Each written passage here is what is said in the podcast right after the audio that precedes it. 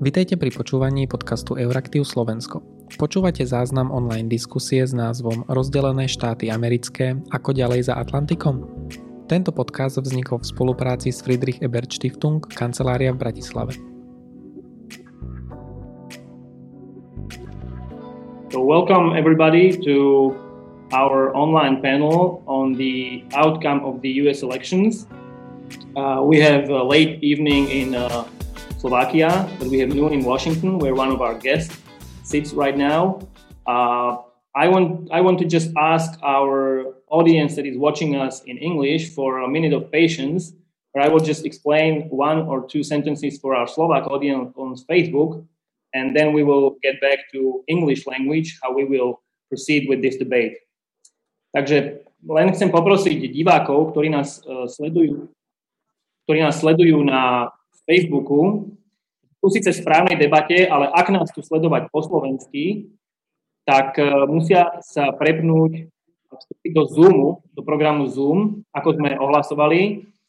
Link na to je na našej facebookovej stránke pri avíze o tejto debate.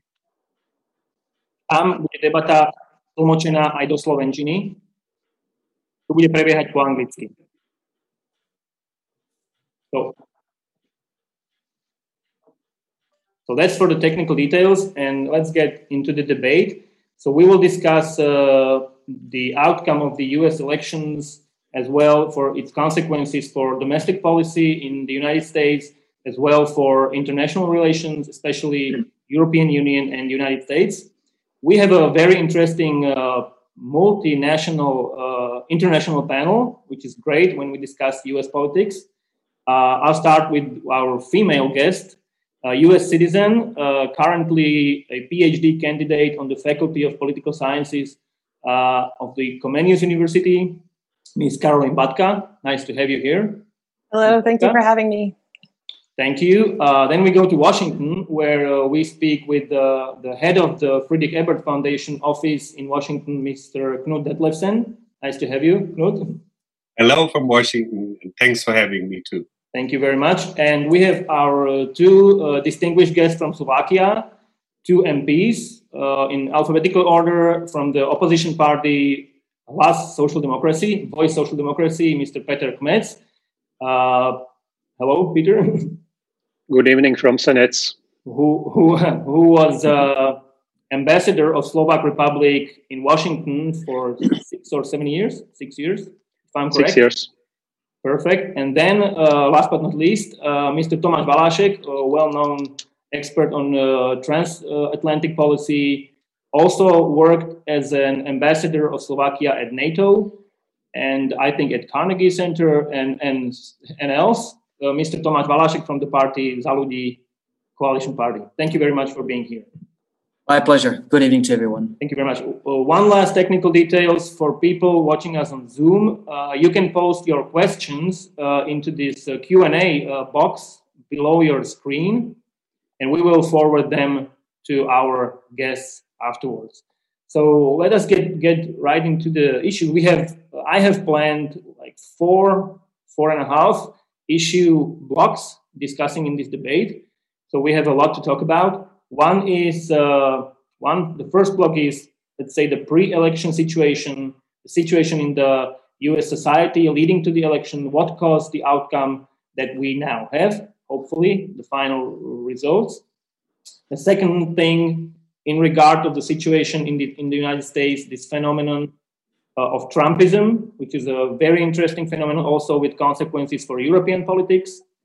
Uh, then we move uh, into the future about the political. We will speak about the political priorities of the next administration, our predictions for for for them.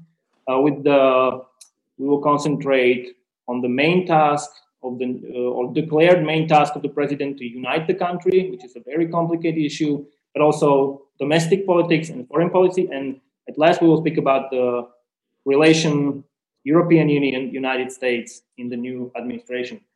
Uh, so I would just wanted to I just wanted to uh, jump into the issue with a very short question on all of our panelists. Maybe we can uh, start with uh, with Batka and then go from Washington to Slovakia. Uh, just with a quick quick intro, uh, what was your predictions uh, before the elections about the outcome. To what extent did it materialize? Did it fulfilled? Or, or if you were surprised by the by the outcome? So just maybe one to one two sentences, and then we go to the issues as such. Batka, please. Um, so my predictions, I sort of was hopeful that this time, based on all of the polls that we were seeing in the media, that that uh, Vice President Biden would win. Um, and uh, the second part of the question was, how did I feel after it happened? I'm sorry. If, if you've been surprised, or to what extent have you been surprised by the result as such? It was it was seen to be close, but not that much. So so I think, you know, after having experienced the 2016 election when we were all very surprised by the difference in the in all the polling which was indicated that Hillary was way ahead, um, I think many Americans and myself were very um, sort of um, guarded about believing that Biden could win. Uh, I think there's a lot of memes going around that 2020 is the worst year ever, and sort of another Trump win could be, um, you know, adding on top of that an, a, a bleak future for a lot of Americans. Um, so I was I was optimistic, but um, also aware of the strong numbers of Trump supporters out there. Thank you very much, Knut. Please. Well, I since March have been promoting the idea, and I can prove that because I've written about it, that Biden is going to win this election, and that he's because the majority of Americans want a different election, and that there's a clear um, desire for change. Well, I would think that's right. There is a clear desire for change. I mean, more than six million people uh, voted for for uh, Joe Biden and Kamala Harris. So that's pretty clear. And uh, I also thought, and I also predicted that that there would be a very very high turnout. The surprising thing, I would say, that also there was such a high turnout for Donald Trump. I expected it to be high but I didn't expect it to be that high. So that's that would be the surprise. And uh, yeah, and to the other okay. things we will speak later. Okay, definitely. Uh, Mr. Kmec? Um, my prediction was a close victory of uh, Joe Biden. No expectation for a landslide uh, that was predicted by the mainstream uh, polling companies. So it was uh, again a little bit of disappointment uh, that what polling companies have been bring, bringing actually before the elections. And uh, of course, no surprise what happened in the Congress. Uh, so, uh, so for me, it was uh, as I expected. And we can close the round, Mr. Valášek. Well, I mean, the one thing we learned from 2016 is to never bet against Donald Trump. Uh, so, you know, I, I, hoped for a Biden victory. So I, here I am, I disclose my colors. Um, I hope for this victory. So I was delighted to see the polls giving him as much as a 14 point advantage at, at one time. Uh, but but the whole time, you know, I suspected that Trump's going to do better than polls and, and pollsters tell us. And it was indeed uncomfortably close. In the end, I'm, I'm glad it worked out all right. But boy, it was a very uncomfortable couple of nights. Yeah, the night was very intense. But okay, uh, so that just moves us. Thank you very much. So we have a four four zero predictions for Biden. it's not the benefit of the hindsight. You you you predicted that. Okay, so the uh, the results seemed more close than it actually was. Nevertheless, uh, Trump gained some support also among groups that wouldn't be expected to vote for him in such numbers. Uh, so I would like just give uh, or go go back to the pre-election situation with a question to all of us, uh, to all of you, but uh, with a short introduction, uh, maybe such an on the ground report firsthand from Knut Detlefsen. How was the situation politically, but also the situation in the in the society as such before the elections? And with a special emphasis on the questions if the divide in this country, the political divide, is really so deep as it seems from Europe, or if it is more dramatized by headlines in Europe. So maybe maybe to give us your your view on the your impression uh, about the situation pre-election and the society situation regarding the elections. Well, thank you very much for that opportunity. Obviously, my uh, perception is is is one, and there one could also interpret the whole situation in a different way. and and I'm not so sure how the perception is in the whole of Europe. I have to admit that there I mainly focus what I see is being written uh, and discussed uh, in Germany, and I don't see so much the whole the whole of Europe. And um, so, with that caveat, I would like to say, in my opinion, Joe Biden, at least in Germany, was very much under underestimated as a candidate and underappreciated. And uh, and I think that is true until today. And and and also his uh, the quality of his his team and what he puts forward is somehow underappreciated. And I hope that that will change. Uh, so that would be one very important point that I would like to make, in particular when we when we think about going forward, because I mean, Vice President Biden, now President-elect Biden, had a very strong victory in the primaries, actually, a very strong one and a very convincing one. And it was not like some establishment deal or something. And he is a very interesting candidate in, in many, many ways. And he will I also, I think, be a very interesting president. In particular, in the combination with his vice president, Kamala Harris, I think that's a, it will be a very interesting team. And I I'm convinced that they will change the dynamics of politics in the US and also internationally, as Donald Trump did four years ago, just in a better direction, in a positive, constructive direction.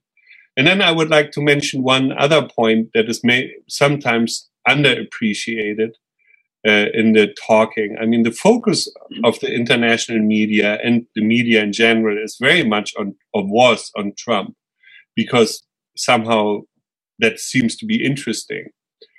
And but it is, of course, was an extremely difficult campaign for Joe Biden and the Democrats. This was a campaign in COVID 19 pandemic circumstances. So you could not do the normal campaigning that you would do. And particularly if you were responsible, and obviously, uh, as the Biden campaign and Joe Biden wanted to be seen as responsible as they are responsible. They take the COVID 19 crisis seriously, as they should, because it is serious. Uh, many people have died, too many, and probably many will die because this administration that is currently serving uh, was very negligent and also irresponsible about this whole um, pandemic. And so that made the whole campaign very difficult because basically Trump and his people went ahead and did the usual campaign things and, um, well, hit hard that this is the right way to do. And I mean, spread basically a lot of, un- well, lies, one could say. One doesn't even have to be polite on that. And even attack people like Joe Biden who take the situation seriously. And that's, of course, a very difficult situation. And particularly when you're dealing with a candidate uh, like Donald Trump, who is not willing or able to discuss politics, but just to attack people and to attack people he dislikes, people who have a different opinion, who or who have contradicted him, and who basically have are very distant to the political and the scientific reality that you face normally in politics. So it's a very, very difficult uh, political situation. And Joe Biden and his and Kamala Harris managed to turn this around and beat Trump politically, something that, frankly, many Europeans I think wouldn't be possible. At least since I've been talking since March, that I think Biden is going to win because the majority, again, the majority, not the huge majority, the majority of American people wants something different. Uh, most people said, yeah, come on, that's not going to happen. And see, it happened. And it was actually a clear victory uh, on, on all accounts. It was not a tight victory. Already that, I think, is wrong. It's a clear victory. It's a clear mandate. And it's also, uh, it was also clear actually for those that knew the details of the election that it would exactly happen as it happened that in the beginning Trump would do better and Joe Biden uh, will would do better later because the way the counting was done uh, it was clear. And it was also clear that uh, Trump would not accept a defeat. Uh, and he will not accept it. He will never accept it because he's building his own myth, which is beneficial in his view for him economically, politically, and personally. He basically tries to build his own brand for the time after the 20th of January and cash in big time by making his brand bigger. He has half a million dollars of personal, uh, company debt, which he's personally responsible for. So he's in big trouble after the 20th of January. One of the reasons why he needed to get reelected, by the way. And one of the things that was completely also not reported that there is he has this big reliability liability so, in my opinion, or uh, uh, like in my view, and this is not only my personal view, I mean, other people have observed it too. I mean, media were very lenient on Trump in the uh, weeks before the election. I mean, let him get away with all kinds of stuff like this debt, the Chinese bank account, because people sort of silently thought probably Biden is going to win. But actually, it's a big problem because Trump is, of course, here to stay. And the politics of Trump is here to stay because his clan is gonna i mean i mean this is how it is this is where we have come to in the us that you have like clan like politics are gonna continue with with their i mean disinformation hate politics uh, which is not based on any reality. Trump never was a president who wanted to solve any problem. He basically used problems to divide the society and divide people and attack people. I mean, it's basically like a a game you know you stay on top and and that's basically all that counts and he doesn't have a grand strategy now either he also just wants to stay on top he wants to hold a grip of the supporters he has that's why he doesn't um, accept the defeat and he wants to have an influence on the republican party and whoever they will choose for um, for a future election. And he wants to make life as difficult as possible for Joe Biden, and he does, and his administration. Now, like to close this off, I mean, this snaps view, and I have now not talked about the society because uh, I will, that's of course a bigger topic.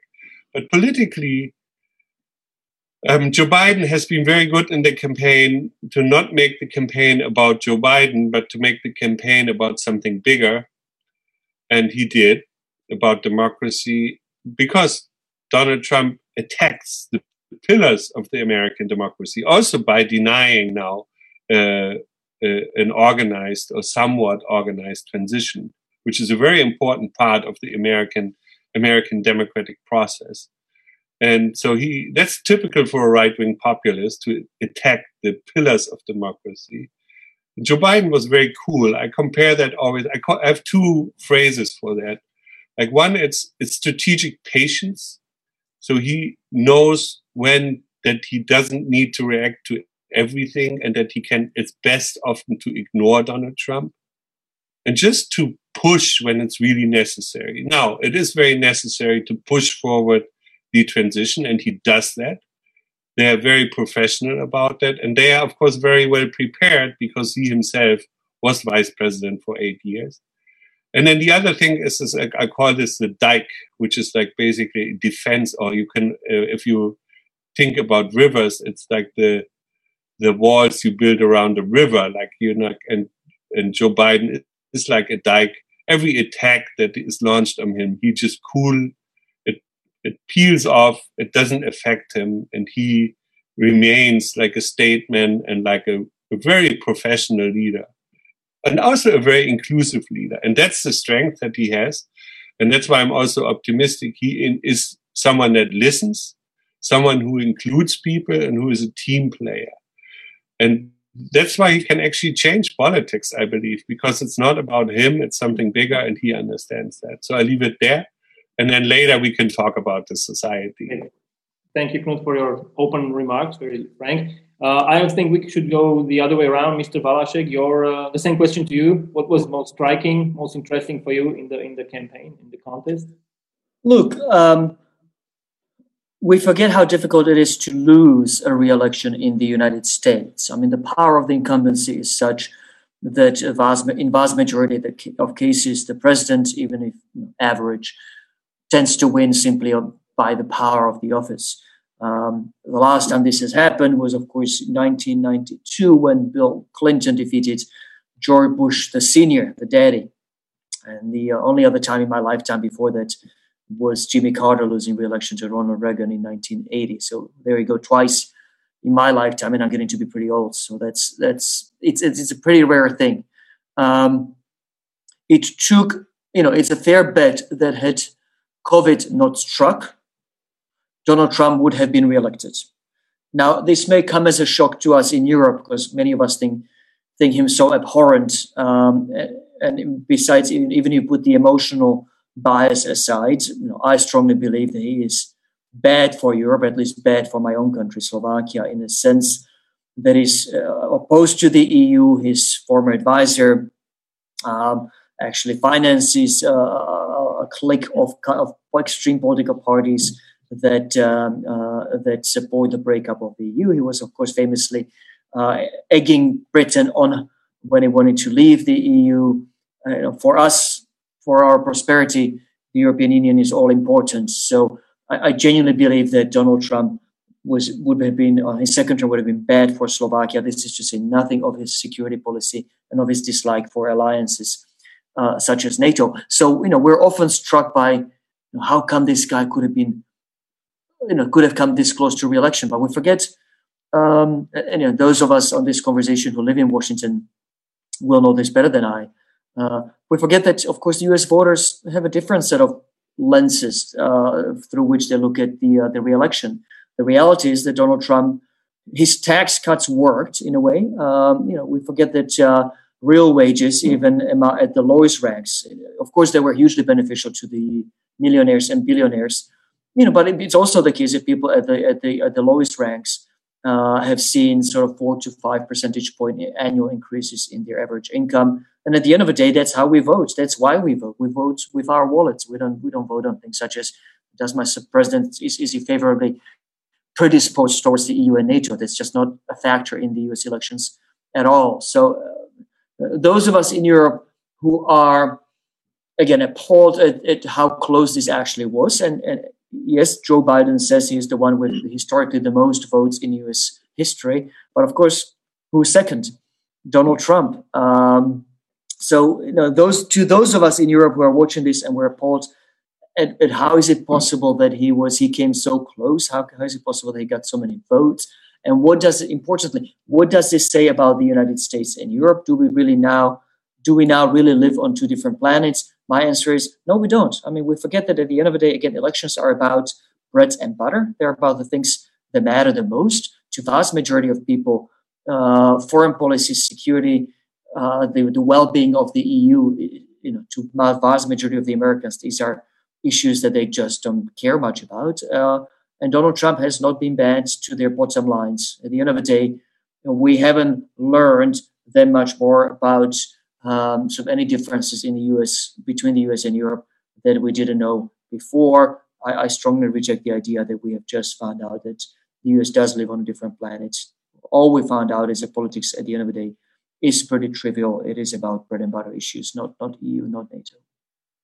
Thank you. Peter Kmec, please. Yes, uh, as Tomas said, uh, the view from Europe is different uh, on how the U.S. Uh, electorate sees uh, the elections, and you know, in the end, it's about the economy. Stupid, as a classic would say. And uh, I think that uh, you know there are normal uh, normal developments in every U.S. elections. There are some uh, new developments that always surprise both people in the United States and in Europe.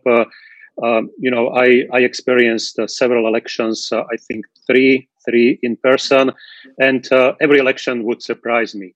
This one uh, was yet again very interesting election with a number of uh, unique things to watch and also to to to consider. I would I would just mention a few.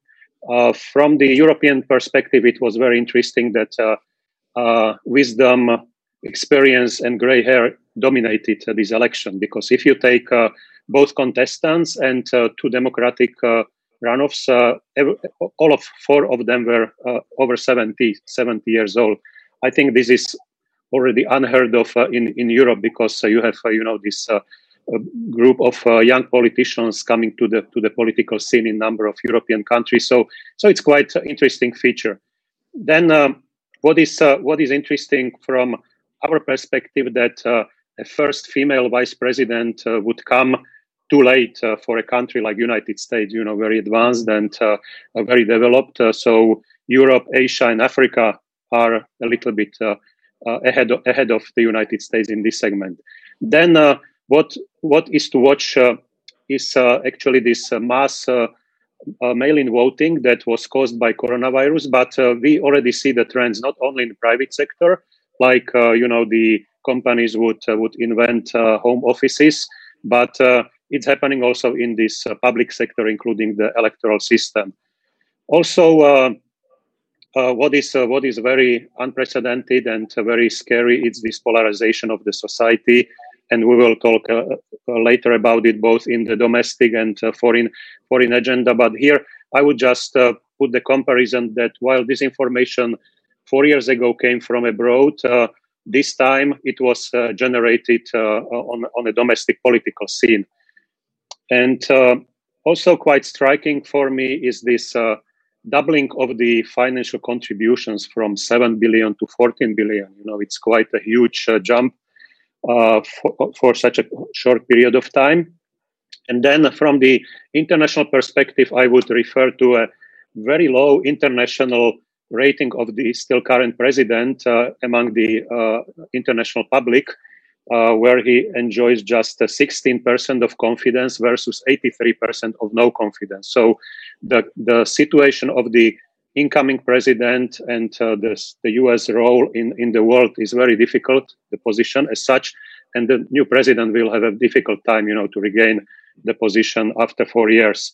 I would just uh, pinpoint uh, uh two, two topics uh, where I'm a little bit uh, afraid how the situation will develop, both in the US and also it will affect the, the international area.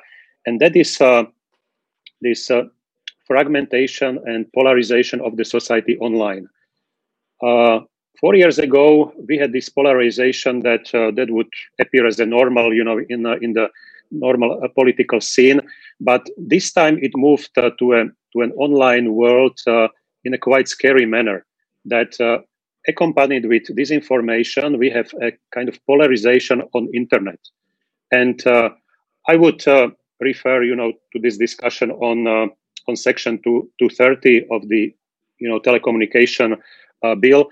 Uh, that's the legislation uh, path, but I wouldn't go there. But I would just refer to the current uh, developments where you have uh, this huge criticism of Twitter and Facebook by conservative forces, where the social platform started fact checking fact checking the you know the the posts and tweets of conservative can- candidates or, or uh, readers and uh, players, including uh, the president. And uh, the the consequence of this is uh, creation of the alternative conservative platforms.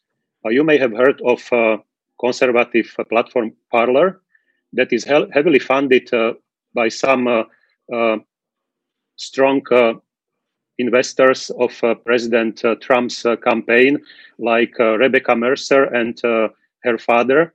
And right after the elections, the Parler got a huge increase of of invitations of of logins and in couple of last couple of weeks it has been uh, the top one uh, uh, loaded application on on apple on the apple so so we, we can see the war of uh, social platforms already, and that's that's quite uh, scary. That we are actually Balkan, Balkan, balkanizing the internet, and it will transform in the political uh, campaigning as well in in coming elections. Uh, the, the, second uh, and my last uh, comment is how difficult it is to to start kind of bringing the society together for President Biden because uh, uh, he lost. Democrats lost Congress. They lost number of seats uh, in the House, and they di- didn't regain the majority in the Senate. And one of the reasons, to my mind, is that Uh, the Democrats uh, underestimated uh, the expectation of the public at large for getting or gaining some unity during this coronavirus crisis. And they have been blocking the COVID relief bill for several months. And I think that uh, the, the voters punished the Democrats uh, in the uh, Congress elections because they expected, you know, a kind of united, Uh, united discussion on, uh, you know, how to get the country out of crisis, in spite of the comments of President Trump and of, of his, uh, you know, negative, negative policy and influence on, on how to deal with the crisis. But Congress did it, its, its negative contribution as well, and uh, Democrat got, Democrats got punished. So I would f- finish on this. Very interesting. So we close with uh, U.S. citizen domestic view from Europe, but domestic, please. Sure. So I would just say, as as the only one here who I think voted, um, that voting was very different this time. Um, last time I was also living in Europe in 2000 in uh, in previous um, interim elections, but in the last uh, 2016 election, I was also living uh, abroad. Um, so you do the same thing. You have your mail-in ballot, and you um, and you turn it in. Um, but this year, the conversation among my friends and my family was really all about how are you voting?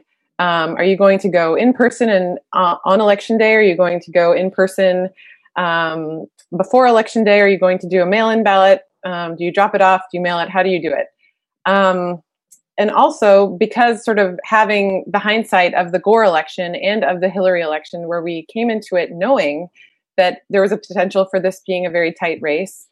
Um, there were things that you could do if you had a backup vote. So I, um, if you're voting abroad, like I did, you can actually submit a, a backup vote um, to make sure that your vote is ca- is counted in case for some reason it doesn't come through in the mail. Um, and it's very stressful. You need to make sure that you you fill in everything correctly. Um, but that's just to say that the the conversation among a lot of my friends and colleagues was was focused on the process of voting because this election and, and American politics is is not about persuasion. It's about turnout. Um, and I think we saw that a lot, especially in states like Georgia, where where there was a razor thin margin. Um, and Stacey Abrams and others were able to mobilize a lot of um, of um, African Americans to vote. Um, and and we did see, you know, like you said, this huge turnout. Um, but but to get back to your question about the situation in society, Trump and Biden were both calling this, and especially Biden as his campaign sort of slogan. This was the battle for the soul of America. This is this is right at the heart of of what matters to Americans, and COVID has amplified everything. Um, so we saw that there was sort of this division uh, among that you know the anti-maskers and the maskers um, and that even across the political spectrum of republicans and democrats that there are the, the the more far left and the more far right and so the divides have just gotten farther and farther um, and i think uh, just to mention on top of that that there's a lot of hmm. cultural issues going on um, with political correctness with cancel culture um, you know, we see in Mississippi they just changed their um, their state flag to get rid of the Confederate um, aspect, the Confederate image that was included in the flag. The Washington Redskins is the is the National Football League team in Washington D.C. They got rid of that name, and now it's the Washington Football Team. There's a lot of major cultural changes going on in the U.S. right now, uh, and we're in we're in a struggle. It's it's definitely a battle for the soul of the nation. Very interesting. We, thank you very much for this first round, which uh, basically moves us to uh, honestly one of my most interesting issues about this Trumpism phenomenon. We already touched on that a bit.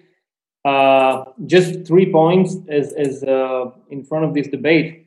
It's even worse than uh, Mr. Valášek said with the results because Joe Biden won the election but if you, I read in one article, if you take these uh, decisive uh, swing states, if you if you uh, count the numbers of this candidate from the Libertarian Party, that difference with this was uh, less than. Uh, I mean, Joe Biden would lose these states. So Donald Trump uh, despite losing the election, accomplished to broaden his base, even among among people of color, among, among, minorities. Even the LGBT community voted with a higher margin, with a higher proportion for him than 2016. So it's it's really uh, an intriguing uh, picture that after four years of Donald Trump, he could basically mobilize this much support. It, of course, it mobilized also the Democrats, but anyway, my two points uh, regarding this uh, Trumpism phenomenon is one is that it uh, clearly represents, I mean, the Trump is not the problem as such, but it's a symptom of a broader problem in the society, in the US politics. That's one point. And the question is, what are the roots for this phenomenon? The decisive question, because that's where US uh, politics has to uh, get in get in contact with this problem. The second thing is that Trumpism will not uh, say goodbye to us when Mr. Trump will leave the office. So what what uh, what is your take? Maybe we will start again with uh, Knut Dethlefsen as, as he's on the ground there. So I mean, 2016 it was uh, considered that a vote for Donald Trump was like this brick that you throw into the windows of the system. That the distrust was so so uh, high uh, towards the system, the Washington elite, that they voted for Trump. But what was it? What was different this time? And how how did it came that the election, despite all what happened, was was anyway? It was close. I mean, uh, luckily it went this way, but it was close. So what what's your take, all of you panelists, on this Trumpism phenomenon? Basically, I again challenge the view that it's close. It is. It was a clear victory, and I mean, the matter of swing states is that it's close. And, you know, I mean, I don't see much benefit in discussing what if, what if, what if. Well, the fact of the matter is Joe Biden won. So that's what matters, in my opinion. And I mean, look, look at, at the Trump election. He won by 80,000 votes. Back then, he called, Trump himself called that a landslide victory. Just like to talk about like how to frame things. I mean, the thing is, Trump is really good about framing things for his advantage. So now it is also, I mean, I'm a progressive. I'm work, I mean, like, I believe like it's also important for progressives to frame now what is uh, this election about. It's about a clear victory, a clear mandate. And, and this is important now for Hungary, Poland, Salvini, and all the other right wing uh, imposters in Europe. It's a clear defeat of the most powerful right wing, right wing populist who plays with, I mean, who uses right wing extremism and who fuels right wing extremism. So it's a defeat for that. So that's a very important political fact and it has implications. It has the implication that I think Europe and the United States need to work hard on exactly that fighting right wing extremism and right wing populism. Uh, now, in three minutes to talk about the roots of right wing populism, that's not really something I'm going to attempt to do. And uh, I would just also caution to make predictions about like how this is going to develop. The American society is a very dynamic society. Um, and we are also in a very dynamic, I think, uh, um, situation uh, globally, not only in the United States. So I think that this defeat of Donald Trump is historical, is a turning. And it, it, it, it matters very much. And this is why, like people like Bolsonaro in, in Brazil, like people like Kaczynski and Orban are actually worried about what happened here.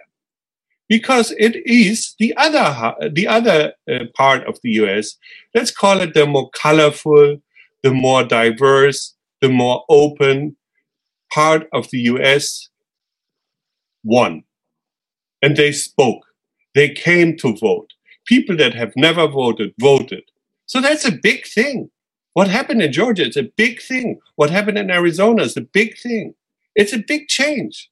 So you can also see this very positively, this change, and say, well, this is a change for the better. I'm not sure if that's going to be, but definitely there's a lot of dynamic. And you don't know what's going to happen with Trumpism. Really, you don't. I don't. So, I mean, if you know, I, re- I really don't. I think there's going to be a big struggle in the Republican Party after the 20th of January, and that struggle is undecided. There are people here, Larry, Larry Hogan of Maryland, the governor of Maryland, who want to take back the Republican Party, who don't want it in Trump's hands anymore. So that's on the conservative side. And also, if if the if Trump and his cronies don't have the White House and all the resources of the White House, they just don't can influence the political debate in the way they could. They dominated now for four years. Now that's over. Already you feel the difference. And now, like for the US, I mean, here at least, you know, in Washington, D.C., Washington, D.C. is usually a pretty boring city. There was a two day celebration here on the street. You had the feeling uh, Washington, D.C. won the World Cup or something. I've never seen something like that in politics, really, never. You couldn't buy champagne anymore in Washington or, or, or any kind of sparkling wine. So it meant also for all the people that suffered under Donald Trump with this like terrible four years of hatred, of like basically lies and like politics to the worst. I mean, this is like this kind of politics, something like that you can only see maybe in Hungary and in Poland. Uh, in Europe, at least in Germany, I uh, thank God that's a mi- minority. That's the AfD. It is hard to live in a, a political reality like that. And now the other part won, and they it, it they all came out. And now I think for Biden, it is more important now to do politics for those that supported him than for those that didn't support him. Because there's a big part that is very difficult to reach for many, many reasons, and that we will not discuss now. And uh, of course, you have to reach out, but unity is only possible to some extent in, in divisive politics. And I also disagree with the notion of the polarized US. I think it's divided, but it's mainly polarized to the right. There is I mean, right wing extremism is the biggest threat to public security in this country. That's what the FBI says right wing terrorism. So that's something you have to deal with. And it's not that here's any threat of what you would call left wing extremism. There is no threat. There is not even an organized extreme left. Where is it? I don't see it. Bernie Sanders, he's a social democrat. I mean, that's not extreme what he's proposing. And so that's. May, so Are you familiar like, with the the Chaz, the autonomous zone in Seattle, where the left? Yeah, all right, but that's a regional. That's a very regional t- uh, thing. But this is just like I think the, the the polarization is much harder to the right, and it's basically uh, politically. I mean, the Republican Party has moved in a direction that is really. It's not a conservative party. You know, it's it's basically blocks, and and uh, so that's that's basically the view I have, and I will finish here. And then you know you will you can uh, of course frame this differently, but this is how I see the situation. I basically disagree with the notion of there is a left polarization. I don't see it. There are fringes there, but that's not something big. Why on the right it's very big. Uh, I mean, look at the Republican Party where it is at. I mean, it's not. It is not accepting a, a fact that Joe Biden won the election, except a few people. So that's a very worrisome uh, phenomenon because basically the Republican Party leaves the basis of, uh, I would say, like the the pillars of American politics are not accepted anymore, and then it makes, of course, everything very difficult in a democracy that also lives on norms. And if the one part doesn't accept these norms anymore, it is very difficult to see uh, how this democracy is going to go forward in a productive way. So I'm very curious how that's going to happen. I would just let the discussion flow with Caroline Batka. He, she wanted to comment or uh, oppose, or you're welcome. I would just say that there are certainly examples of um, extreme extremism among. I, you know, I identify with the Democratic Party, but I would definitely say there are examples of extremism and polarization on the left um, hand side of the spectrum as well. In in Portland and in Seattle, in this Capitol Hill autonomous zone, um, in in some states, like in the state of Oregon, they have um, they have moved to legalize um, small amounts of heroin and and other um, other drugs that can actually be you can actually have on you. Um, so there are definitely some some major changes that are happening on the left hand side um, of the pol- political spectrum as well. Okay, I mean polarization obviously works both ends basically. So uh, please, our guest from Slovakia, what's what's your take, Mr. Valášek? Please, uh, the Trumpism phenomenon. Your take on this? Look, always hard for Slovaks, even though even Slovaks like Peter and I, who have lived there for a long time, you know, to disagree with Knut or Caroline, who are obviously on location or, or live there. But my sense is there's a lot that's happening. Um, a lot of real grievances, and I'm going to get to one of the grievances in a second. But let me also say, you know, there, there, are grievances at any given point, and there are way of dealing with them, and there are ways of not dealing with them. Um, I don't want to get into the discussion whether the uh, so Republicans or the Democrats are more polar, polarized and, and have moved closer to the extreme or not. But I will note that again, it is a Republican president who has not tried to deal with the uh, with the grievances uh, in a way that would have reduced the tensions. If anything, he's been you know, always quick to pour uh, oil on, on fire. So in that sense, um, things that would have been settled amicably, that would have been resolved through conversation, legislation, uh, some sort of uh, uh, arbitration, tend to blow up in, in, in street protests. So um, you know, the way you approach, especially from the position of highest authority, um, people's grievances matters an awful lot. And, and, Donald Trump set a really poor example in, in this regard. I, I want to pause here uh, on this point and make uh, speak to one specific grievance really quickly.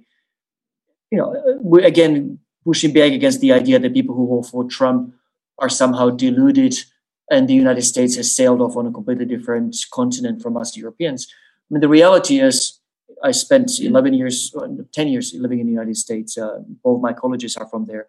I was there in the 1990s in, in, in, better days for people like myself who came there with, with few means, uh, but found a welcoming country uh, that was um, really open to, to outsiders and where you could really pull yourself up by your bootstraps through nothing but sheer efforts, energy, and talent. Hopefully, I got a bit, a little bit of that.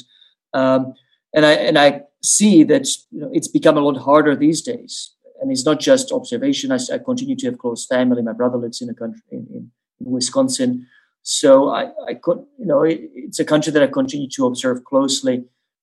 It is genuinely become difficult uh, to get ahead in the United States. So Donald Trump again wasn't inventing a particular problem. He was addressing what was a real grievance um, when he uh, rallied those without, uh, you know, with a sense that they, the odds are stacked against them. And, and, and, yes, I know that his actual policies were different, that on balance they, they favored the billionaires more so than the poor. I'm, I'm very conscious of all of that. All I'm saying is the grievance there is real. And what I what I'm struggling to understand, and I really put this as a question to the forum or even to the to those of us who uh, who follow us online, is why is it that these grievances, which at their heart are economical, right? This is about not being able to get the chances that guarantee you a decent job and a decent income, not being able to live the American dream of of uh, of you know getting a fairly stable job where I can uh, take out mortgage, buy a house, have a family, and, and have you know over time maybe have a little circular driveway and all of that. This is at the, at, the, at its heart an economic grievance, and yet those who benefited from it the most were not social democrats, were not leftist parties. In fact, those who benefited the most are the ones who have basically hijacked the, the sentiment and turned it into sort of a nativist, borderline racist angst. And, and this is this is what baffles me in Europe as much as in the United States. This grievance is not something that would be unrecognizable to most French.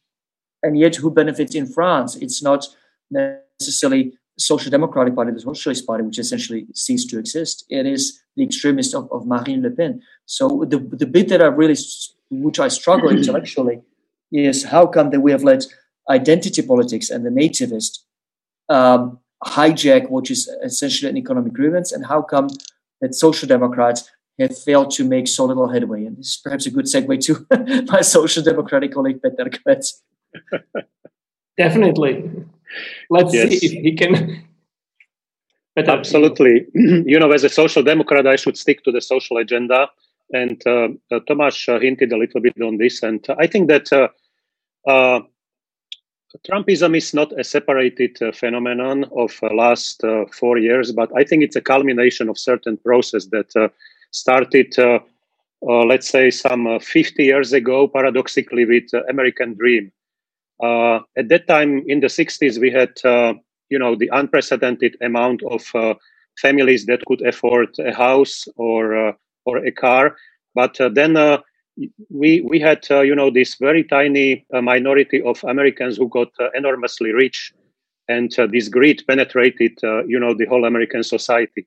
And if you look in every unrest or demonstration or uh, um, you know any any violent expression, it's uh, always uh, linked to to inequality. And I would say that this inequality transforms in, into the society's polarization.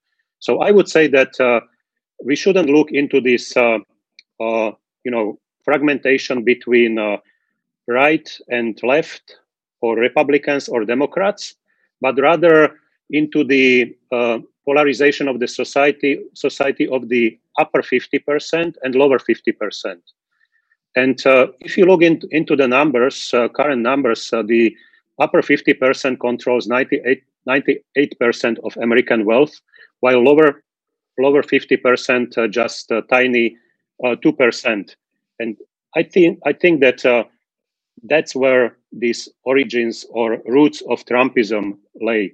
And uh, sadly to say that, uh, as Tomas uh, hinted, that a, a millionaire, a billionaire would have the ability to persuade this lower 50% that he would better represent uh, their interest than, let's say, Bernie Sanders, who is uh, for the uh, American American assessment considered a communist, while in in Europe it's it's you know traditional mainstream social democrat because I don't see anything uh, bad, you know, if uh, a politician suggests that uh, everyone in the in the society, in spite of uh, of the wealth and income and uh, class uh, position, should have the access to tertiary to basic tertiary education, and this is not the case in the United States. Uh, uh, Bernie Sanders is suggesting, uh, you know, let's say free community colleges.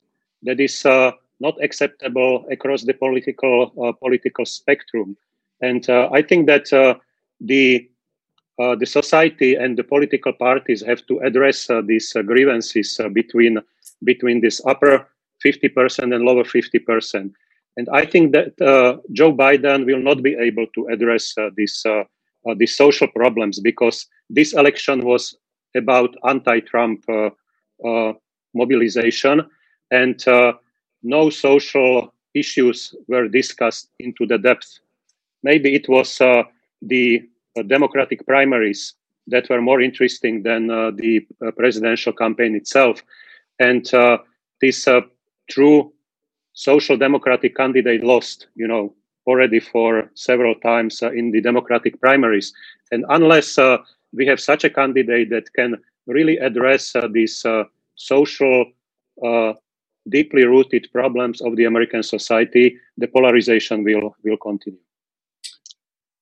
I think Knut and also then Ms. Batka want to comment on this. No, I just want like to make like two and just comments um, uh, about like like let's say like maybe interesting facts for for like when you think about this in the future. Uh, I mean, one would be on Joe Biden and his agenda, and and his agenda is actually, as a matter of fact, very progressive.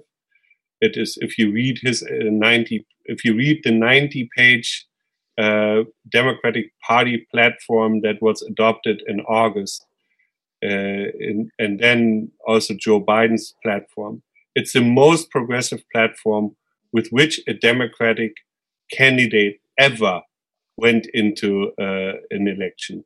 Now, it didn't matter in this election, but I think it matters for this administration very much. Uh, and so, I, so I think actually, from a social democratic point of view, you could see Joe Biden as a social democratic uh, politician who, who, becomes now one in his late life.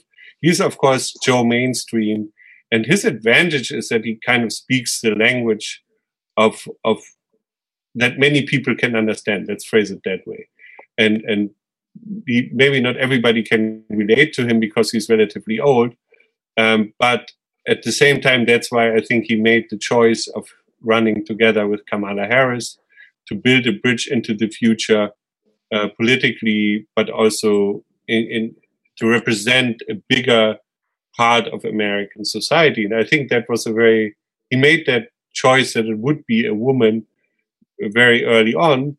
And I think that's why he was the, the, the interesting candidate. And Bernie Sanders, um, it's just, I think, the style of politics is something that is also a problem there. And the from a social democratic point of view, at least like thinking of our elections next year, uh, Joe Biden did one thing is he built a very big alliance and that was now successful. And he made this mobilization, which was necessary to win. So if we want to win in, in, in, Germany or in other European countries again, we need to build alliances like that. Otherwise, we're not going to win. And he integrated uh, in his uh, political work the different parts of the society, uh, of the Democratic Party. The, his platform was created by all parts of the Democratic society, uh, uh, Party. And that was from a party point of view, a very interesting process. Obviously, that's not something very interesting for the mainstream media in, in Germany, but this is something that we, uh, as Friedrich Ebert Foundation, followed very closely. And now to the Republicans, I just want to maybe mention a book that is interesting. I mean, since we are also here uh, uh, talking, I mean, Rule and Ruin is a very interesting book about the Demo- uh, Republican Party written by the historian Geoffrey Kabaservice. Uh, and it, it portrays the radicalization of the Republican Party long before Trump. And and then the third, and, and well, there can be a lot said about that, but that to undermine the, to, to basically underline what I said before. And thirdly, it is the people that make the households that make under $100,000 uh, voted majority wise for Biden, not for Trump. So also that's important to note who voted for Biden and who didn't. So I mean, it was people with less money uh, were more inclined to vote for Biden than for Trump because they did understand uh, where their economic interests are better fared. That was probably different in 2016, but this year there was a, a shift there. And that is, I think, also important to note uh, that this shift took place. And I think also Joe Biden had a much better support of the unions uh, than Hillary Clinton had. Okay, so let's close this Trumpism round with Ms. Batka. I think as a US citizen, you obviously have to have conversation with your uh, relatives and friends about this issue. Just one point, uh, following on what uh, Ms. Valášek and also Tom Peter Kmec said, uh, I mean, the issue of why uh, the Social Democrats are losing ground uh, to right wing populists, it's a huge issue, but especially in the context of the US elections, one factor is that uh, the socially not so well off people, they really dislike the lockdown in the States. That's what I, at least what I read. And Trump was uh, popular with his stance to end the lockdown because they strive in their uh, social status. They they want to earn something. They they are not very happy with the, the lockdown, so they, they basically gave him support for his position on this. But uh, Ms. Batka, you can you can uh, comment or give your your take on on this. And then we move to the agenda of a Biden administration. Sure. So I would just say that um, to sort of add on add on to some of Knut's points that um, I think part of the, the the great aspect of Biden is that he's been able to strike a balance between offering some very progressive policies. Um, one that I'm excited about is that he's pledged to improve pre-K, pre-kindergarten um, schooling and and daycare and maternity leave for for families, and that's very progressive. And it's not Bernie Sanders, but it's going to be new and it's going to change a lot of Americans' lives. Just to make one quick from the Democratic, um, the Social Democratic perspective. Um, but on the other side of that, I think a lot of the backlash to to and the reason that that Trump did so well in 2016 is that people wanted something different from Obama, who had gravitas and who was Harvard trained and spoke um, with uh, presidentially. Um, and so they wanted sort of a straight talking, um, unabashed Trump who, who sort of um, was voicing a lot of their frustrations with immigration and, and with a lot of other um, uh, policies that are important to them, like gun rights and like abortion. And with the Supreme Court uh, nomination that has just sort of been pushed through recently, I think that these abortion and these gun um, and these and these healthcare issues are really on the forefront of a lot of um, of um, Trump voters' minds. Um, and we haven't talked about it yet, but obviously the, the death of um, of George Floyd has also been a huge amplifier. Um, so this is not just an economic issue. This is also a, a, hugely racial issue. Um, so I know you want to move on, but I'll just leave it at that.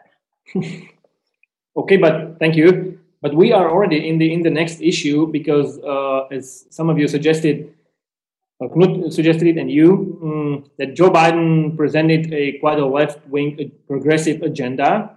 The main obstacle is obviously the divided government, and he's uh, the minority of the Democrats in the Senate. So the next question is: To what extent do you think he will be able to move forward with this agenda? knowing about Georgia, uh, these elections in January, and so on. So, so the one thing is, what will be his capacities for move on with this agenda?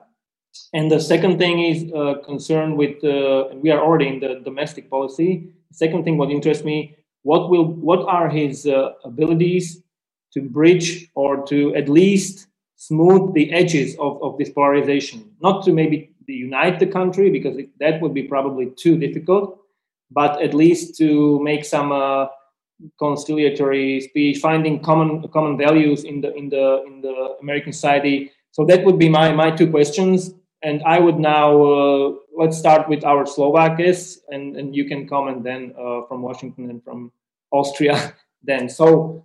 Uh, left agenda, capacities of the president in a divided government to pursue any big changes, and then the division in the country. So maybe I don't know. You can you can choose which which goes first, Peter or Peter. Do you want to switch? I, I, I went first last time. Do you want to go first now? Okay. okay. Yeah, content is clear and it uh, it should be commented uh, from the perspective that uh, yes, Joe Biden as a as a progressive uh, president brought uh, forward uh, very interesting interesting topics that that might be you know very much supported from from a social democratic point of view might not be perfect because uh, you know if you compare uh, the European systems uh, to the US systems, you know there is there is a long way to go. You know on social agenda in on social agenda in the United States, while there is a long way to go on entrepreneurship and uh, free open markets uh, in the European Union. So uh, so we, we can learn from each other, and uh, we we will be definitely watching uh, you know how this uh, social agenda is being promoted by by President Biden. But I would I would say that he will have a very difficult situation in this current situation. You know, if a miracle doesn't happen in Georgia and Democrats won't gain two seats in the Senate, then it might become a Pyrrhic victory for for Joe Biden because uh, uh, you know uh, situation in the Congress is is is as it is. You know, I expect that Democratic Party will have the difficult time with this tiny ma- majority to you know to gather and uh, you know to be united on every topic uh, because you have uh, you know number of streams in the democratic party you know these young democrats are trying to gain the uh, uh, Uh, uh, you know the, uh, the, the upper upper hand over over the traditional Democrats. So it will be very interesting to watch uh, the developments in the Congress, and President Biden will have to deal with it. Uh, he has a great experience uh, from the Congress, being a long-term senator. So I think that uh, this is his advantage, so that he can he can work with the moderates, Democrats and Republicans, you know, to to to look for some some you know coalitions on specific topics, and uh, uh, we'll we'll have to see you know what happens in two years because uh, if you look under the Obama administration and Trump administration, after two years, they lost uh, Congress completely. So it can be even more difficult situation uh, uh, after after two years of of of the presidency of of Mr. Biden, and I think that Mr. Biden might want to focus more on on foreign policy if he wants to leave the legacy as he's claiming that he, he might want to be just a four years president. So uh, we'll we'll have to see because it's very difficult to predict uh, you know what's going to happen in, in the coming uh, couple of years because uh, it will be more more about uh, the fighting the corona crisis crisis still that the United States is uh, still in the in the center the US elections the presidential elections didn't help you can see the uh, exponentially growing numbers after the election because you know people socialized and uh, got uh, got together. So uh, I think that uh, 2021 will be really about uh, fighting the corona and you know bringing the country and economy back to back to normal. Okay, thanks, Mr. Valášek. Look. Um, know, I will, having previously argued that we shouldn't try to look at the elections through European eyes, I will now do exactly that um, and say that you know the things we want from Biden, he's not necessarily going to be thwarted on uh, by the divided government. let me explain. Um, you know, to begin with, what we Europeans want him to do is no harm at the very bottom, right? Um, so none of these silly tariff wars uh, claiming that Europeans are a national security threat, therefore we cannot import their cars. Come on. Um, that's that's you know, not just economically damaging, but but disgraceful to allies who have risked their lives, um, often in support of U.S. foreign policy. Um, it would be helpful again if if no if the U.S. president doesn't actively encourage uh, the EU to break itself up or to uh, uh, or to, you know for countries to leave the EU. It would also be helpful if, if U.S. president doesn't speak as badly of NATO uh, and allies as, as Donald Trump did. So at the very bottom, you know, and what would already make a huge difference is if Joe Biden does no harm. That's not difficult. He doesn't need Congress to not do any of these things. In fact, he has already said in foreign affairs and via his foreign policy advisors, Tony Blinken, Tony Gardner, and others, um, that he's going to do all the um, he's going to uh, you know send all the right signals um, emotionally and, psychologically that, that, we want, and that's important because again, the more he gives encouragement and comfort to those in Europe who seek to break up the EU or break up NATO, the, you know, we are the ones who pay the price. So uh, that alone would make a huge difference. Now, there are voices in Europe who say that one, we should not hold out much hope uh, from for Joe Biden because, or for U.S. European co- collaboration, because absent the control of Congress, Joe Biden cannot really have an effective foreign policy. I, I disagree. You know, we knew for example, on Iran, an issue that's hugely important to us in, in Europe. We knew all along that Barack Obama did not have the Congress on his side um, and would never be able to deliver whatever we negotiate eventually with Iran in a form of a congressional uh, or in a form of a binding legislation. This was always going to have to happen through an executive order. That didn't stop us from pursuing a very active and very successful um, uh, co- collaboration, common diplomatic push with the United States that did bring Iran into a new deal, and a deal that Iran upheld until Donald Trump broke it up uh, two years ago. Um, so the idea that because Donald Trump won't control Senate, which by the way is still not given, he may yet win the two seats in Georgia, and then the vice president casts the deciding vote. But I, I you know, I, I concede that the odds are not high. But even if the Senate is not in his hands, that doesn't keep us from pursuing action on, on the big issues such as Iran.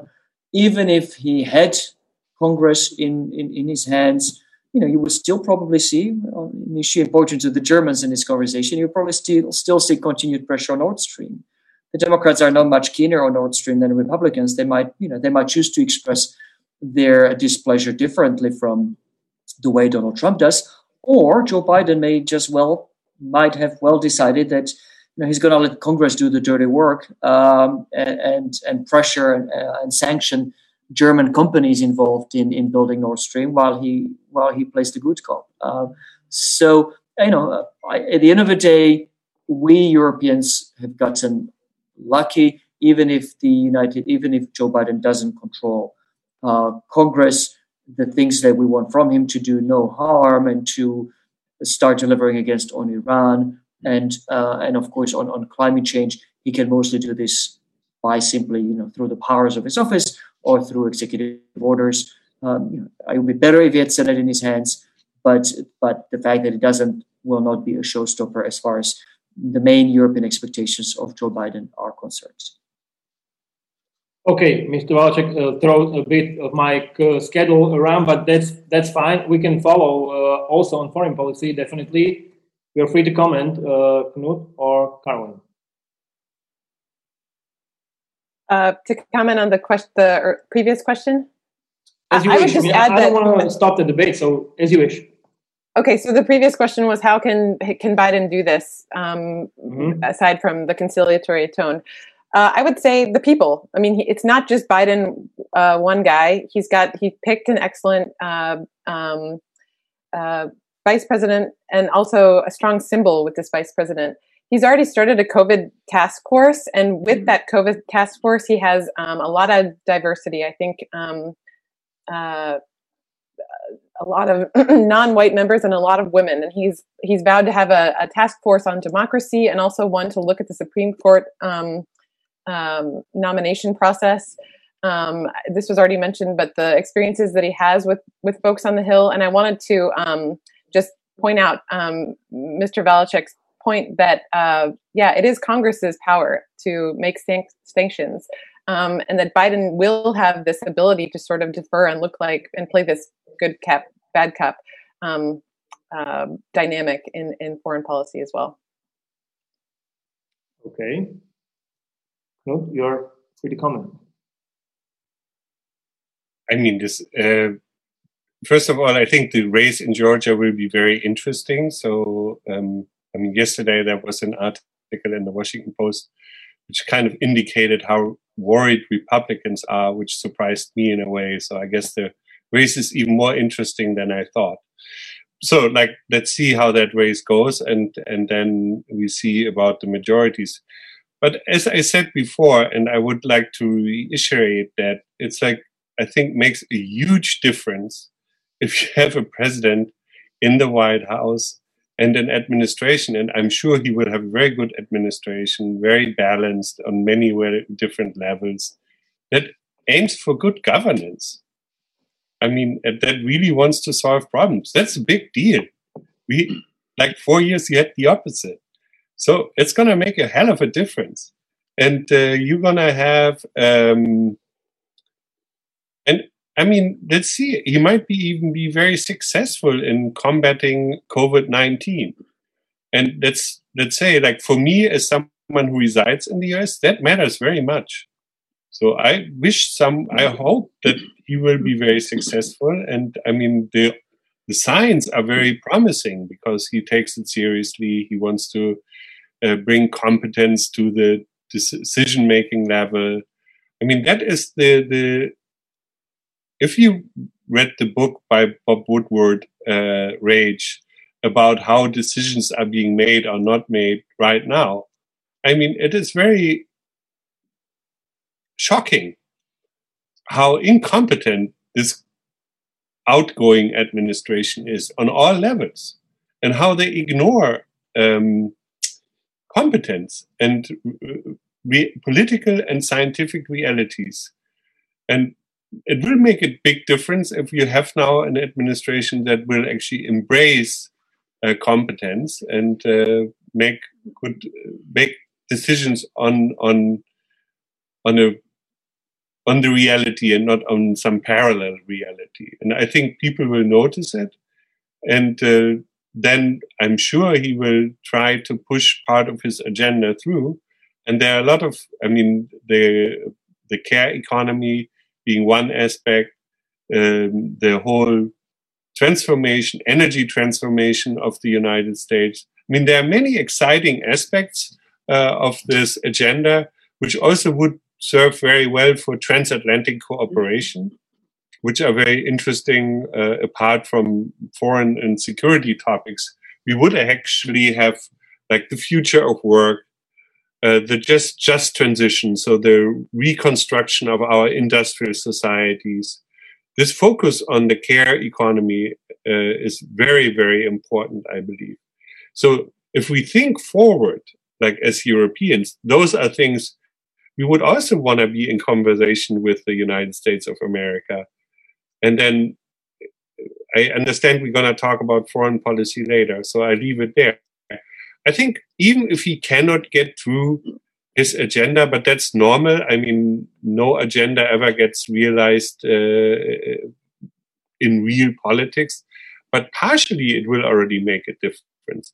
And it will help to bridge, build bridges inside of the US society, and it will I think it will solve some of the problems, not all, but some of the problems that exist.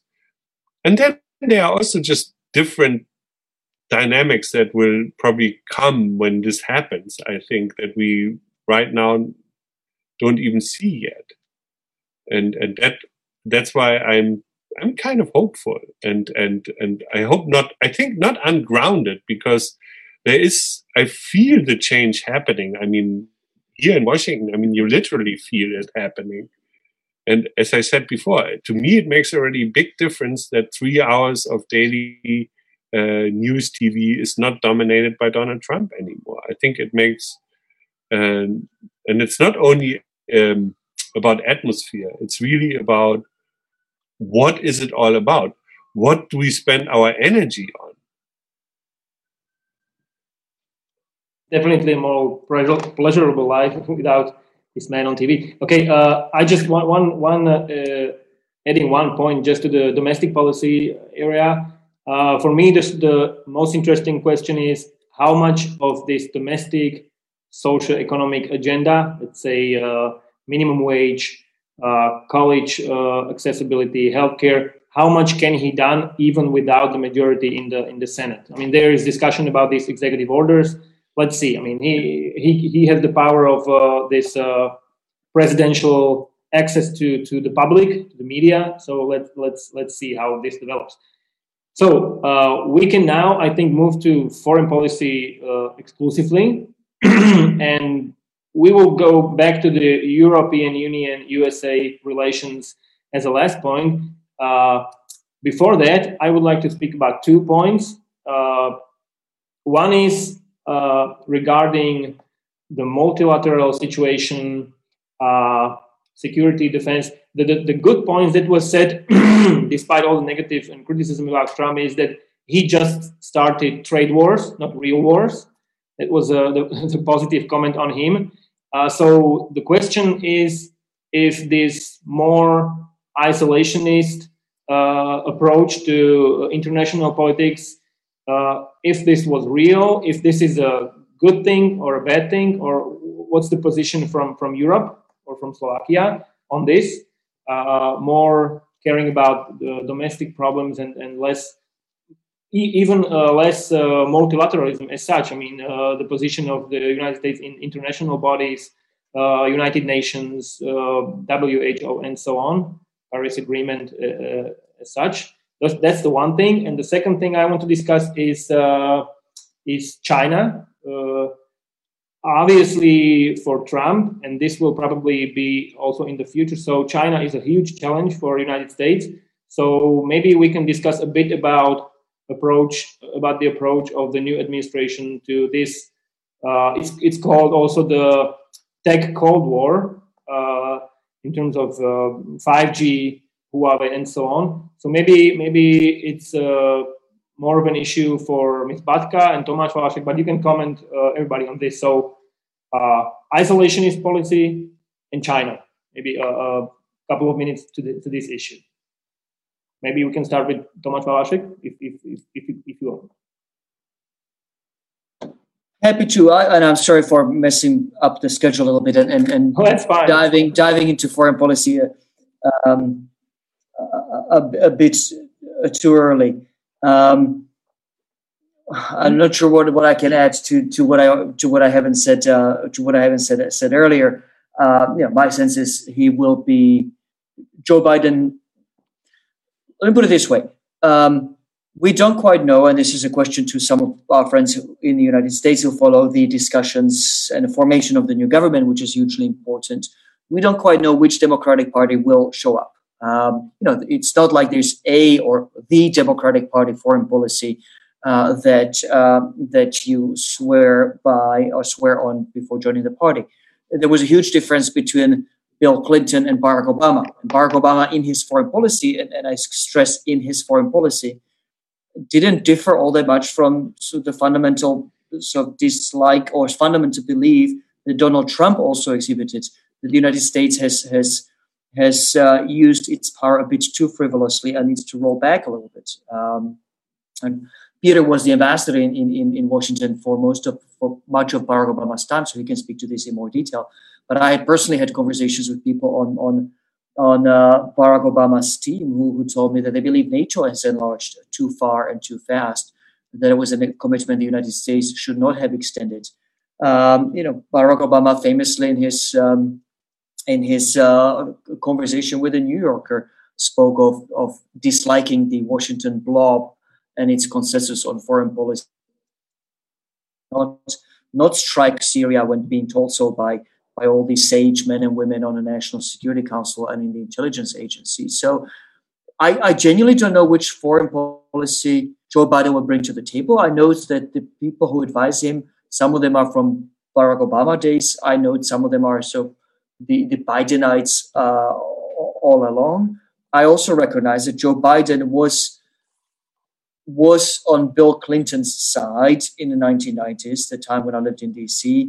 For example, you know, it was Joe Biden who famously um, directed the discussion on, on, on NATO enlargement in 1999 in uh, U.S. Senate against the uh, very skeptical late Daniel Patrick Moynihan, also a Democrat who was who was uh, vigorously opposed to NATO enlargement. Joe Biden debated him for hours and, and so controlled the vote and delivered the successful. It wasn't that complicated in the end; it was pretty overwhelming, but delivered the successful vote uh, for NATO enlargement in the Senate. So I, I, don't know whether Joe Biden will will still. I, I hark back to the Bill Clinton days. I assume not so. Those days are gone. Most Americans still want alliances, but they're also a bit bit more careful about how they um, want their country to throw its weight, around. When you look at the Chicago Council on Global Affairs numbers, this is a really good source for those of you who want to know how the US public feels about um, foreign policy, NATO, and Europe. The Council has put out, uh, Chicago Council on Global Affairs has put up good numbers a couple of weeks ago. Um, you know, that say the, United, the Americans are still broadly supportive, in fact, stronger than ever by some measures of, of engagement abroad. But I also recognize that again, they um, they increasingly seem to feel that, we need to approach the world with a bit more modesty, a bit more caution, having gotten burned uh, in places like Iraq and arguably in Afghanistan as well. Um, so, having spoken at great length that I actually don't know what the foreign policy will look like, let me add on a, on a bit more constructive note and say, watch the appointments. If we learn anything from Donald Trump, it's that you know the, the things that the president says on the campaign trail can be very different from what the president eventually does because often they defer on issues to to people that they surround themselves with. Certainly that's what donald trump did in his early uh, tenure early in his tenure a, little less so uh, later in his tenure. So watch the appointments. Um, you know we, we know roughly what you know, some of the names banded around uh, Will Burns or, or Tony Blinken stand for. Um, um, if it's Susan Rice, you know, I have to assume he goes a bit more, you know, the way of Barack Obama. But we'll we'll see. Um, watch the appointments very carefully, especially obviously the State Department and the National Security Advisor jobs. Peter Kmec, maybe. Yes, uh, definitely. We hear much more friendly rhetoric uh, from Washington D.C. after the U.S. elections when it comes. Uh, you know, to international relations, uh, not uh, not excluding the EU-US dialogue, but we'll come back to that later, as you suggested. But I would combine, you know, this problem of multilateralism with relations with China, both EU-China and US-China. And here comes the, uh, you know, the main point because uh, uh, China has been always, you know, a, a game uh, for both United States and European Union, and uh, very often uh, we haven't approached, uh, you know, the China policy in one uh, uh, one coordinated manner. And here I'm not speaking about about the security and defense issues because for for the European Union and for European countries, the Pacific Ocean is a little bit more distant than for the US. So maybe the interests might differ differ for from uh, you know the defense and uh, security perspective. But when it comes to trade, uh, sometimes you know you don't find kind of common positions and if you if you look into the situation what happened on the under obama administration that uh, tpp was struck without china after president uh, trump uh, cancelled tpp what happened the kind of T- TPP 2 was struck without the United States. So now it will be very interesting to watch, you know, what's going to happen, how the US uh, will approach uh, the whole situation, because as you know, also Obama faced a lot of uh, uh a lot of resistance, not uh, from among uh, the Republicans predominantly, but from within the Democratic Party, especially the left wing and trade unions. So this American America First uh, principle resonates a lot uh, in the Democratic Party. So the first question is how President Biden will harmonize this uh, America First uh, principle with this appeal for uh, coming back to effective multilateralism. So it will be very interesting to watch. Uh, the second thing is how how we how we can you know reinvigorate this dialogue on TTIP because if we go beyond uh, this expectation of uh, personal th- sympathies between uh, uh between uh, the European leaders and uh, President Biden, where I don't have any difficulties to you know to expect that there will be you know very warm summits in the in the coming months. But then what comes next? And are we going to you know continue this uh, discussion like under obama administration the delaying uh, you know these most difficult uh, issues under under ttip and that's related to effective multilateralism. So uh, so we have to to set the standards uh, on the atlantic uh, atlantic agenda and then actually approach you know the global world especially through you know the, to, through trade agenda and that's linked to climate agenda and that's linked to you know security topics and so on. So this will be a very kind of uh, litmus test uh, if we are able to, you know, to deal with effective multilateralism through effective tra- transatlantic agenda. And one one last point. There, it will be very very interesting to watch whether Joe Biden will uh, continue the Obama policy on China, where you would see this kind of attempt on uh, Sino-American duopoly, trying uh, to avoid, uh, you know, the EU, uh, EU being a kind of, uh, you know, second, uh, second to third agenda, and focus or pivot, pivot on China.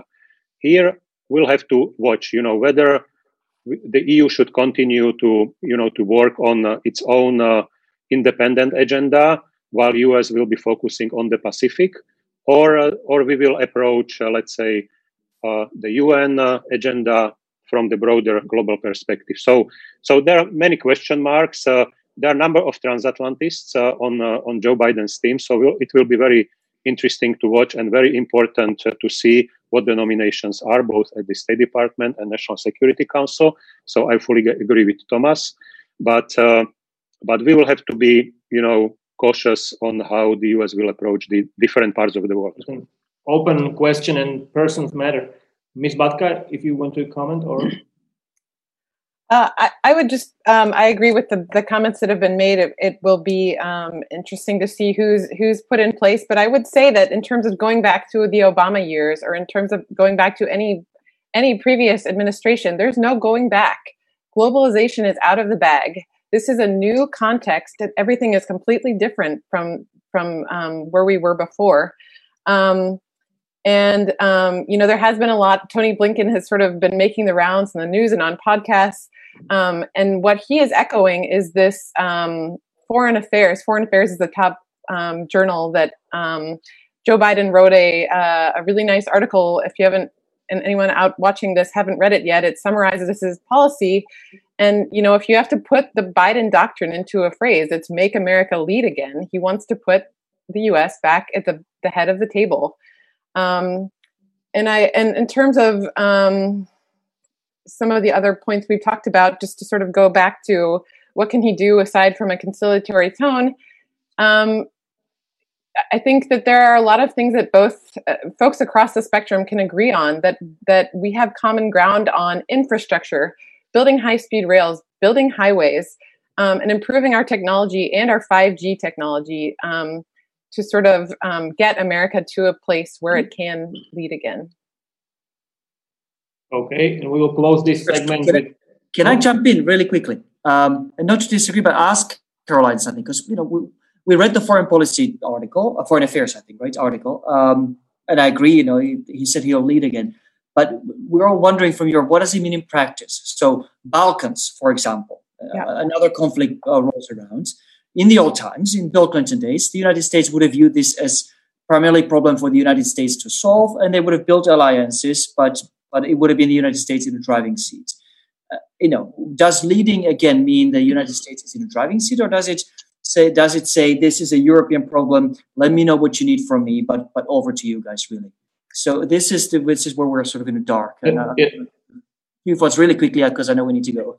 Yeah, no, no, no, I, I wanted to put this question. I mean, Ms. Batka, you can comment, but I want to put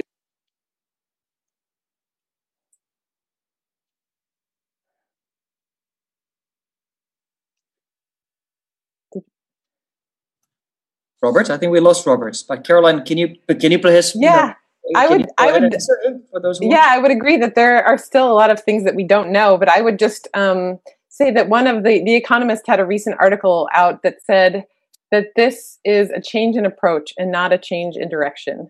So I think that we're going to see a lot of the continuations of, of these Trump policies, but just with this maybe a softer touch from Biden.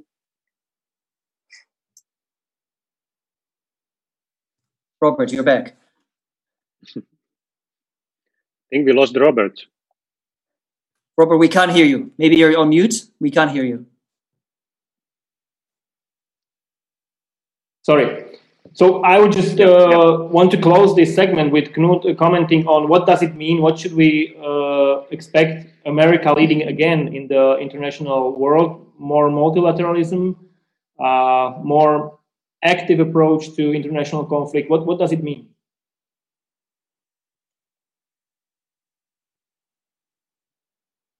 Obviously, I also don't know that, but it's like uh, I can, I, I would say, I mean, we are now have like time wise already progressed quite a bit. So I think we should kind of also generally come to an end. And uh, it's just like I, I see it depends.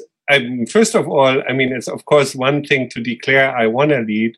The other question is like how much uh, uh the US is uh, uh, able to lead. I mean, there are several constraints here. One is that my sense is that the, at, at least in the beginning, the main focus of this administration might be internally because the challenges internally are very huge and I would say the main concern of this administration in the beginning will be really to get this pandemic under control and then also to do some economic rebuilding here at home.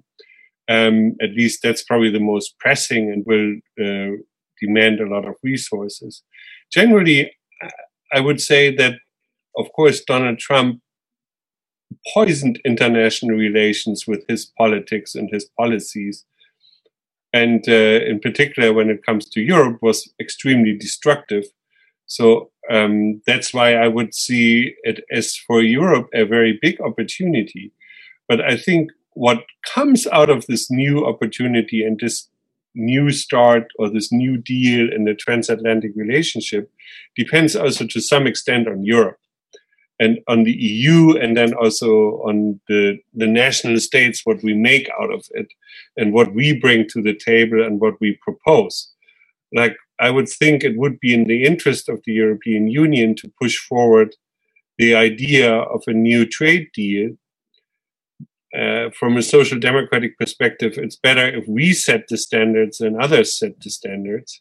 So if we could move forward, I, I don't think this will come from the from the US. This will have to come from us. So I think it would be very important also to, if you think about, you know, setting standards when it comes to social, labor, environment, consumer protection, include the stakeholders early on. And then you can probably also convince people here uh, in Washington and uh, in Congress it's maybe a good idea to do such a trade deal than with the European Union. A different one that was on the table during Obama, but still one that set standards because our trade is significant with the US and it's important for our future. And I think it's also important for the US future. And also technologically, it's important when we talk about the subject I raised before, which is like rebuilding our societies, to rebuild our industrial societies when we talk about energy, the usage of energy. And so there's areas of cooperation that are very important. And the same is, of course, true, I believe, for security. I would imagine that a Amer- new American ex- administration would also want more leadership from Europe uh, on security and also more dri- taking the driver's seat with American support or like cooperation. So that's that's what I would see. And like the commitment to NATO, I think is very important because uh, the the fact that NATO was questioned is is I think very bad for European security. And then if we come to global governance, I mean Donald Trump was a disaster. Uh, and uh, now that that can only get better. And I mean, Joe Biden made a pretty clear commitment that he wants to to be committed to global governments. And like, I mean, Germany is, I mean, all for it. Like, I mean, we are uh, for us, this is very important. And I mean, just imagine. I think on our agenda, very high should be the uh, the World Health Organization. I mean, that is definitely dysfunctional and I mean, the outcome is not very good, is it? I mean, this was a disastrous year, apart from the good outcome in the American election. Uh, had we had a good cooperation between the US and the European Union in January, had been able, would have been able to put the cards on the table. What do we know about the coronavirus, and what we're going to do about it? And let's work together on this. This didn't happen clearly, and but if it had happened, I think we would be in a very different situation, and maybe we could have even convinced the Chinese to be transparent. And then coming to China, I mean, my basic belief is that the interests of the European Union and the US differ when it comes to China, and that's why it is important for the European Union to have a different China policy than the uh, than the US one, and there we should not follow but uh, of course cooperate where it's possible and communicate but still like we are a different player. And there is a chance i think with joe biden and his administration and the challenges he faces in at home but also globally that he actually will rely more on europe and that there will be maybe not a pivot but he will look for more reassurance in europe and see europe or the EU as a more important partner than Obama uh, saw maybe in the EU. And I find this idea of a summit of democracies something very intriguing. And I will be very interested. And I think he's actually very serious about that. it's, I think, an idea that somehow like Europeans don't take serious enough. And, and uh, but it's actually very important because our democracy is under a lot of stress and under a lot of we have a lot of challenges. Some are the same some are different. We talked about that at the beginning.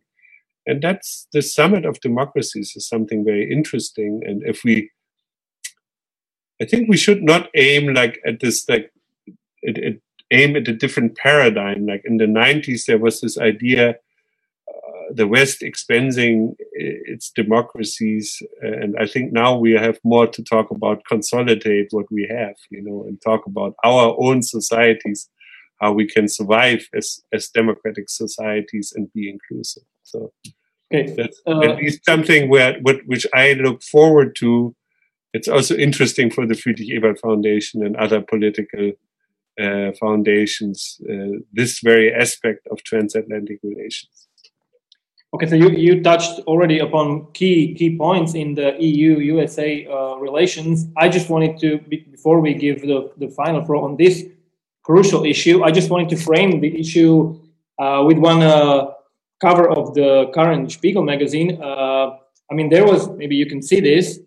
Uh, I mean, in in the EU there was quite a relief after the elections, but but as you said, U.S. interest remained they remain a priority for the US government. So there will be uh, agendas where we will disagree. And the question is how we will proceed to uh, not destabilize anymore the relationship between EU and the United States. Two uh, particular questions uh, are of interest for me. One is this economic protectionism. I mean, Joe Biden had this speech in the summer of uh, his campaign, Buy American, I mean, he he owes something to this uh, blue collar Pennsylvania uh, voter. I mean, he he has to take care of uh, of the also for the blue collar vote in in in, uh, in the states. That's one thing. If if if to what extent he will follow. I mean, they were talk about these tariff wars, uh, and it's combined also with the issue. It's two second issue for me of interest. This uh, approach of EU versus United States against these tech giants digital taxation, uh, and so on. So maybe we could close close the round with the what's your assessment of the development of EU USA relations? Because conflict, I mean, the, the atmosphere will get better, but there there are interests. So maybe we go with Mr. Valášek, Petr and we, we finish with, uh, with Ms. Batka as our guest from Austria now, but you're a citizen. So please. Sure. Look, I'm, I'm primarily a security and defense expert, so don't take my views on trade very seriously. Um, I'm going to give you my views anyway, um, but you know, don't don't bet any money on them. Um, my sense is he would be Joe Biden. That is foolish to ignore the grievances of the blue collar voters that you spoke about. Um, the blue collar voters are not completely insane when they believe that globalization has taken their jobs. It has taken some of them uh, that's just basic economy, as, as, I've been taught at George Washington University in Washington D.C. There are winners and there are losers, uh, and, the losers tend to feel the uh, uh feel angrier about the the losses than than the uh, than the winners feel giddy about their wins. Um, so I don't see any prospects for a transatlantic trade deal. Um, I think again, they would you know, Joe Biden would be courageous to use a yes minister term um, to um, embark on one. And I also think that he might easily, you know, he would be he'd be foolish to do so because the odds are we we might actually sabotage it on the European end. Um, so I, I, just don't see how how this is a winning proposition to him. I don't see on you know on the upside. I don't see him doing the sort of, and I mentioned this already, so I apologize for repetition. I don't see him doing the sort of silly national security grounds uh, tariffs on, on European cars which are essentially a political gesture. And I certainly hope he brings the World Trade Organization back to its health, which includes you know uh, reviving the arbitration court, which of course was, was sabotaged by Trump. Um, because at the end of the day, you know we have an interest in, in having a workable, effective, functioning World Trade Organization that um, you know that, that looks over um, that makes sure that that uh, if Airbus abuses the subsidies, um, that uh, the US isn't isn't done wrongly by, uh, and vice versa. So I certainly hope, and, and I believe he said so open uh, clearly in, in, some of his statements, that he is going to uh, uh, restore the World Trade Organization back to its health, which I think it's, it's, is in all of our interests. Okay, Peter Smith. Uh, on trade, I think that the conditions are there we we have stopped, uh, you know, at certain point, and uh, European Union, uh, from the perspective of trade negotiations, has has very strong mandate. the Commission has the competence, so I think that we are quite predictable and readable to the US partners. So I think that on trade we can we can do a very quick lead. Of course, it depends on the domestic situation, but always my take is that uh, any any deal with China goes through TTIP. You know, if we have TTIP, if we have standards, then we can uh, push more on China. And then, unfortunately, now you know we have the situation that there is a Pacific partnership uh, with China without the United States. So the US uh, will have to look into the situation. You know whether they will go th- together with the European Union and push on China. You know on some standards that will be uh, profitable for everyone on the globe, or they will try to negotiate uh, directly with, with China. So it's it's uh, depends on the decision uh, in Washington D.C. now. When it comes to international big politics, so to say, and I'm now referring to the UN and other international organizations. Here we come back to the question, basic question of Henry Kissinger. You know, what's your telephone number? And here, still, I I see that European Union still have a way to go. You know, to identify kind of clearly its European policies and then national policies because they usually differ. And when you take the situation in the UN, you know, every crisis brings uh, an opportunity. You know, with Brexit, now we uh, Europe, European Union uh, retains just uh, uh, one seat uh, in the perman- permanent permanent seat in the Security Council that belongs to France. Why not not to switch it uh, for the European Union? And uh, then uh, the influence of the European Union on the uh, world scene increases uh, uh, incredibly. So it's a, it's a kind of provocative question and suggestion that the way how the EU should be a partner for the United States or other other big players is at home. You know, we have to identify our own European interests. Uh, I would refer uh, to uh, to the question of summit of democracies that Knut opened. It's interesting question. Uh, it's important question, but uh, let's be cautious about uh, this concept as a parallel to the UN process because we all remember the concept of community of democracies that inspired, for example, the Arab Spring, that brought about, you know, the high expectations from the people in the region. the revolutions happened. We from the West couldn't deliver. The consequence was a number of failed states that uh, uh, resulted in a number of very negative uh, consequences, like uh, you know penetration of Islamic State, uh, the mass uh, immigration, uncontrolled immigration to the European Union. So European Union should be very cautious, you know, about jumping in into this concept of summit of democracies as maybe parallel process to the UN. So my my point would be that let's focus first on the strengthening of the United Nations uh, because uh, the UN and uh, the international uh, bodies have been weakened by the position of President Trump, and then uh, let's see how we can, you know, develop uh, some additional additional tools like Summit of Democracies. Zlatka? I would just add that. Um, I think uh, the, the, point has been made that we're all speculating here. Um, Biden hasn't said whether he's going to follow on with this sort of protect, protectionist approach um, per se. He has been very tough on China. He um, called the president a thug in the debates, um, and tough, rightly so, on their um, concentration camps. Um, but he said that he wants to take a different approach um, and that we need to um, be multilateral in our approach to China and we need to look at their um, stealing of intellectual property. Um, so he, he has been, um, I think, purposefully vague in his discussion of what the approach will be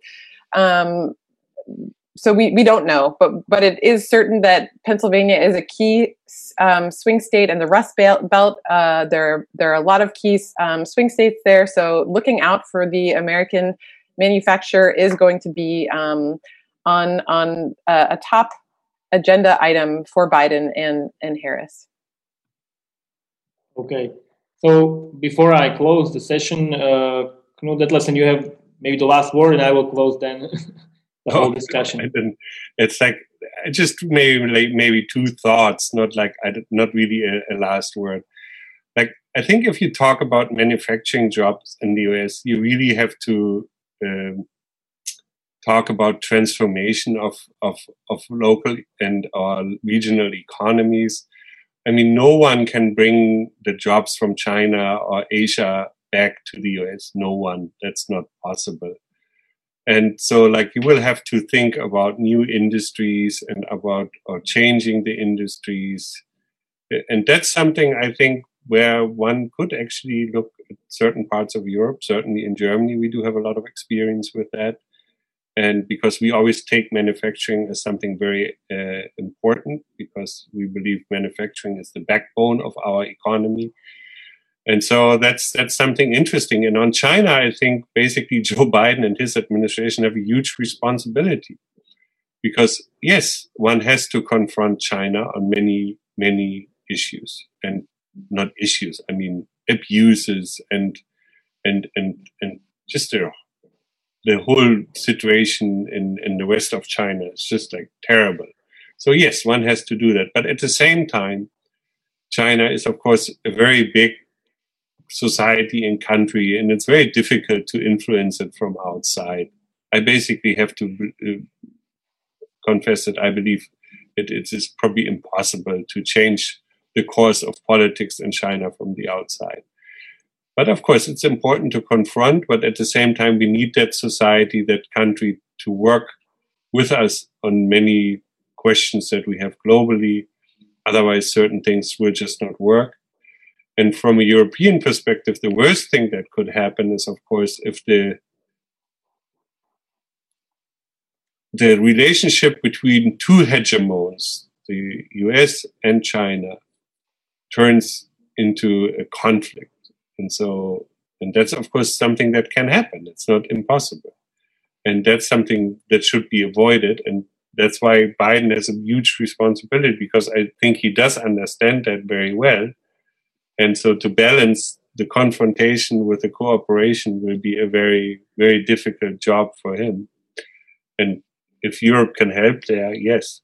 And then I would just, to close again, like what comes out of the transatlantic relationship depends, I think, also on Europe and what we do with our own European Union, how effective we are, how we change our stance on security. And, and particularly, I think Germany has a lot of work to do, but also other countries. And, and we need to, I think, also evaluate some of our decision making mechanisms in the European Council and and if we move forward with our agenda that was in a way uh, stimulated by Donald Trump to make the EU more effective and more meaningful, then I think we are in, in better shape also to move the transatlantic agenda in a positive direction.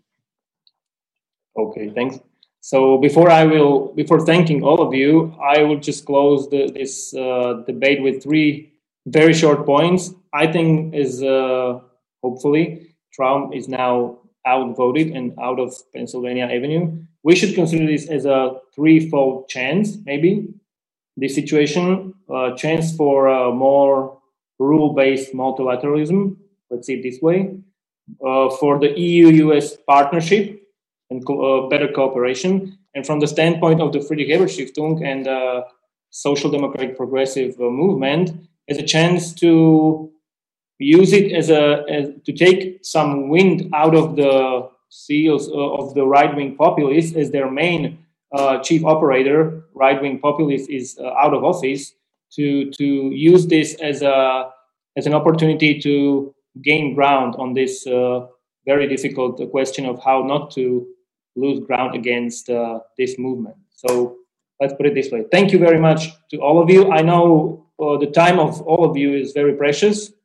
Uh, and uh, let's see how this uh, transatlantic relation develops. Thank you very much again. My pleasure. Thank you. My pleasure. Thank Bye-bye. you very much. Good night.